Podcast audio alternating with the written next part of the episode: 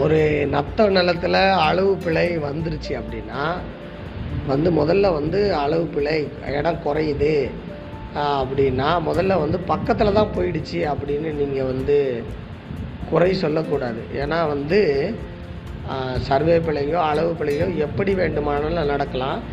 நீங்கள் உங்களோட பார்வையை வந்து உங்கள் இடத்துக்குள்ளே மட்டும் வச்சு பார்ப்பீங்க. பட் ஆனால் வந்து ஒரு நத்தத்தில்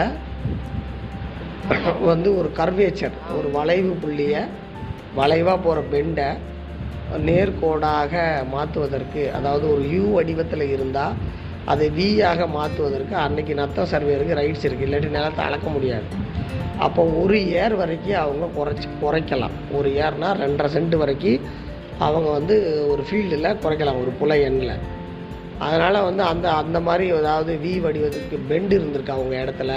அதனால் குறைஞ்சிருக்கா அப்படின்னுலாம் நம்ம பார்க்க வேண்டியது இருக்குது இது வந்து நீங்கள் என்னென்னா எங்கள் இடம் அங்கே இருக்குது அப்படின்னு நிறுவுறது அப்படின்றதோ களத்தில் இருக்குன்னு நிறுவுறதோ அது வரைபடத்தை பொறுத்து பார்த்து அதை முடிவு செய்ய வேண்டும்.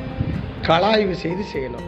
அடுத்து வந்து பிழை வரம்பு அப்படின்னு ஒன்று இருக்குண்ணா அதாவது இத்தனை அந்த இவ்வளோ இவ்வளோ இவ்வளோ தான் இவளுக்கு மேலே இல்லை அப்படின்னு ஒரு பிழை வரம்பு இருக்குது இப்போ உங்கள் இடம் வந்து இவ்வளோ பிழை வரம்புக்கு பிழை வரம்பில் தான் இருக்குது. ஒரு இருபத்தி நாலு சதுரடியெல்லாம் வந்து பிழை வரம்பில் தான் இருக்கும்.